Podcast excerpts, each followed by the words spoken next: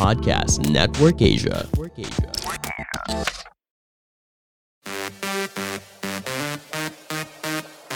The hottest and the latest stories in the showbiz world this week roundup. This is Push Most Wanted with Jeff Fernando.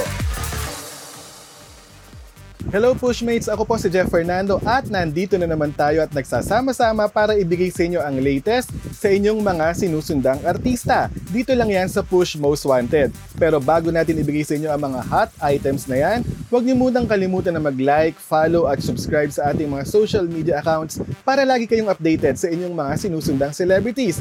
At ibibigay na namin sa inyo ang top news story number 5. Bakit nga ba nakaka-addict para kay Iya Villania ang pagkakaroon ng anak? Nandito ang detalye. Iya Villania, looking forward sa baby number 4. January nitong taon ang ibahagi ni Iya Villania sa asawang si Drew Arellano na siya ay buntis with baby number 4. Ayon kay Iya ay hindi na rin nagulat si Drew dahil ginusto raw nila talagang magkaroon pa ng pang-apat na anak. Ayon kay Iya, inakala raw nila na hanggang tatlong baby lang ang kaya nila ni Drew, lalo pat babae ang naging pangatlo nilang anak. Ani Iya, Nung huling panganganak niya, kay Alana, ay sinabi nitong hindi na ito maulit at pwede na niyang tapusin ang panganganak dahil hindi ito madali. Ngunit nagbago umano ang lahat ng ito dahil sa nagbibigay ng mga anak na love and joy. Ani Iya, you will want to have more. Ganun siya. Wala eh. The energy, the love, the joy that they bring. It's so addictive that you just want to have more babies. Unang ipinanganak ni Iya ang eldest son nila ni Drew na si Primo noong 2016. Maliban kay Primo ay mayroon pa silang dalawang anak na sina Alonso Leon at Alana Lauren.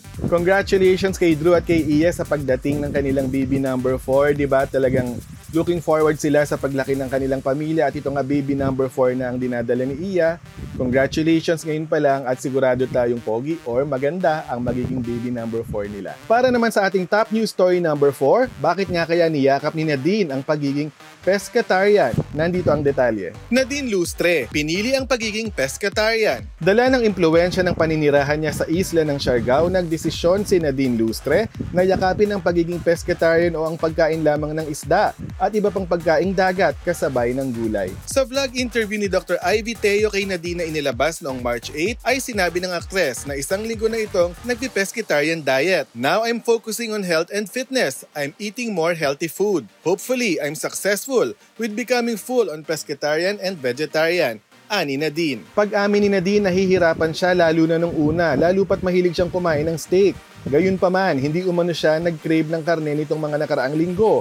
Hindi naman umano mahirap na sundin ang pescatarian diet dahil lalo pat marami umanong pagpipilian sa isla ng Siargao. Matatanda ang pinili na ni Nadine na manirahan sa isla ng Siargao. Isa siya sa mga aktibo sa pagtulong na muling makabangon ng isla kasunod ng pananalasa ng bagyong Odette. Bagong diet na naman ito ni Nadine at siguradong marami sa ating mga netizens ang susubukan niya na wala namang masama doon dahil healthy naman yung diet na ginagawa na ito ni Nadine.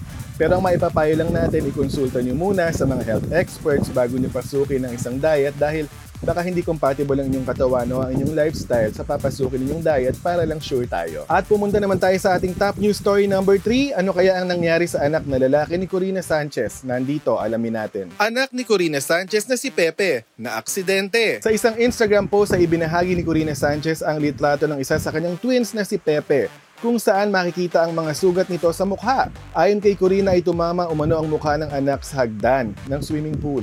Ngunit ayon kay Corina ay hindi ito masyadong ininda ni Pepe at pabirong sinabi na spaghetti at chicken lang ang katapat at makakalimutan na ni Pepe ang nangyaring insidente. Samantala, ipinagdiwa naman ng kambal ni Corina at Mar na sina Pepe at Pilar ang kanilang third birthday noong February 12. Ito yung pinagdadaanan ng isang nanay, no? itong stage na ito ni Corina bilang nanay na lumalaki ni anak, nagsisimula ng maging malikot, nagsisimula ng maging matanong, nagsisimulang maging makulit.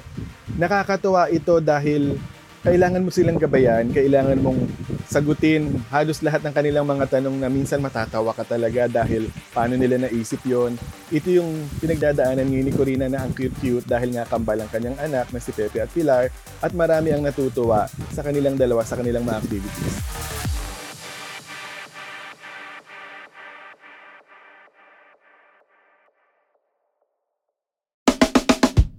There! Alex Calleja here. Bakit ako nandito? Kasi gusto kong ipaalam sa'yo na may podcast din ako. It's called Punchline with Alex Calleja. I talk about everything. Serious, happy, sad, pero sa dulo, may punchline or may comedy. Again, it's Punchline with Alex Calleja. Available on Spotify o kung saan ka man kumukuha o naikinig ng podcast. Namumukhaan kita, nilista ko pangalan mo, kaya see you there. Good vibes naman tayo sa ating top news story number 2 dahil muling nakitang kabanding ni Cesar Montano ang kanyang mga anak. Nandito ang detalye. Cesar Montano, masayang nakasama ang kanyang mga anak. Ibinahagi ng aktor na si Diego Loizaga ang ilang litrato ng bonding moments nito kasama ang ama na si Cesar Montano. Rare moment din para sa karamihan ng makitang kabanding din ni Cesar ang mga anak nito kay Sunshine Cruz na sina Angelina, Sam at Cheska.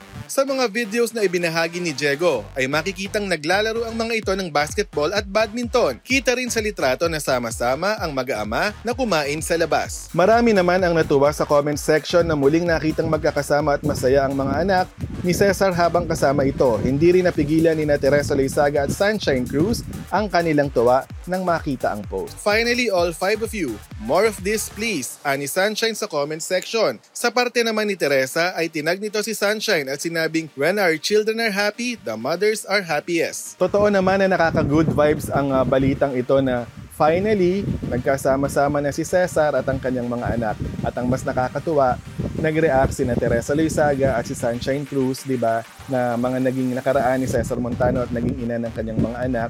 Good vibes talaga ang maganda at nagdadala ito ng magandang example sa kanilang mga fans.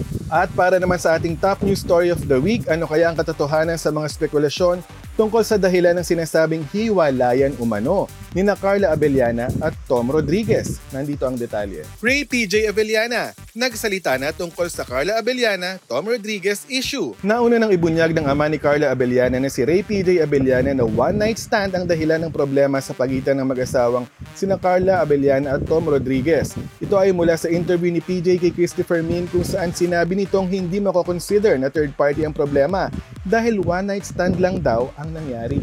Ngunit agad din itong binawi ni PJ sa isang interview at nilinaw na rin umano ni Tom kay Carla at PJ na walang katotohanan ng issue ng one-night stand. At first nalaman ni Carla na may issue ng one-night stand na involved si Tom. Si Tom naman, already able to explain kay Carla na wala din pong katotohanan nito at naiwasan naman din niya na mangyari yon. Paglilinaw ni PJ. Sabi ng ama ni Carla, ipiniliwanag niya sa mag-asawa ang kahalagahan ng komunikasyon upang maayos nila ito. Mismong si Tom naman umano ang lumapit kay PJ upang ipaliwanag ang kanilang problema ni Carla. Pagbabahagi pa ni PJ, umiiyak si Tom habang ipiniliwanag nito sa kanya ang nangyari. Gusto na umano ni Tom na muling makasama ang kanyang asawa. Dagdag pa ni PJ, he wants Carla back. He loves Carla very much, that's why they settled down. Gayun pa man, inamin ni PJ na hindi pa rin niya naririnig ang panig ni Carla hinggil sa issue hanggang ngayon at hinahayaan muna niya itong bigyan ng space. May kasabihan nga na ang bawat relasyon, lalo na sa mag-asawa, ay dumadaan sa matitinding pagsubok na kailangan nilang malagpasan dahil bahagi nga naman yan ng love story, di ba? Nagpapalakas sa bawat love story na dumadaan sa pagsubok at nalalagpasan nila ito. Ito siguro yung pinagdadaanan ng relasyong Carla Abellana at Tom Rodriguez na mag-asawa na ngayon. At sa tingin ko, dapat nilang pag-usapan ang lahat ng kanilang pinagdadaanan para mas tumibay pa ang kanilang relasyon, hindi yung susukuan nila agad dahil sabi nga ng matatanda, napakaaga pa, kakakasalang nila. Tapos kung magdidesisyon agad silang wakasan yung kanilang pagiging mag-asawa, nakakalungkot naman. At natapos na naman po ang isang siksik nating episode. Dito lang yan sa Push Most Wanted kung saan nalalaman ninyo ang latest sa inyong mga paboritong celebrities. Again, huwag niyo pong kalimutan na mag-like, follow at subscribe sa ating mga social media accounts para lagi kayong updated sa inyong mga paboritong artista. At bago tayo magtapos, binabati natin ang isang malaking congratulations ang ating kaibigan na si Mrs. Roxanne Velasco kung saan kinoronahan siya bilang 2022 Mrs. Metro Manila Philippines. Abangan natin ang mga detalye sa kanilang official Facebook page kung ano ang mga kaganapan sa kanyang reign at magkakaroon sila ng search sa bawat city at municipality dito sa Metro Manila para sa mga representative at magkakaroon sila ng pageant. Again, congratulations and more power! At mga kapamilya, huwag rin kalimutan na mag-tune in sa ABS-CBN Entertainment Spotify in partnership with Podcast Network Asia dahil mapapakinggan nyo na rin dito ang inyong favorite ABS-CBN shows na Push Bets Live at ito ang Push Most Wanted. This is Jeff Fernando, your showbiz news reporter, and thank you for listening to this episode of Push Most Wanted. For more showbiz news, visit us on push.com.ph and follow us on Facebook and Instagram at, at Push Alerts and on Twitter at push underscore alerts.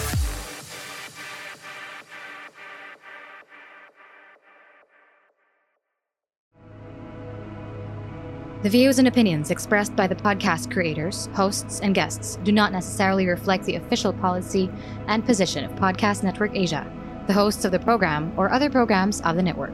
Any content provided by the people on the podcast are of their own opinion and are not intended to malign any religion, ethnic group, club, organization, company, individual, or anyone or anything.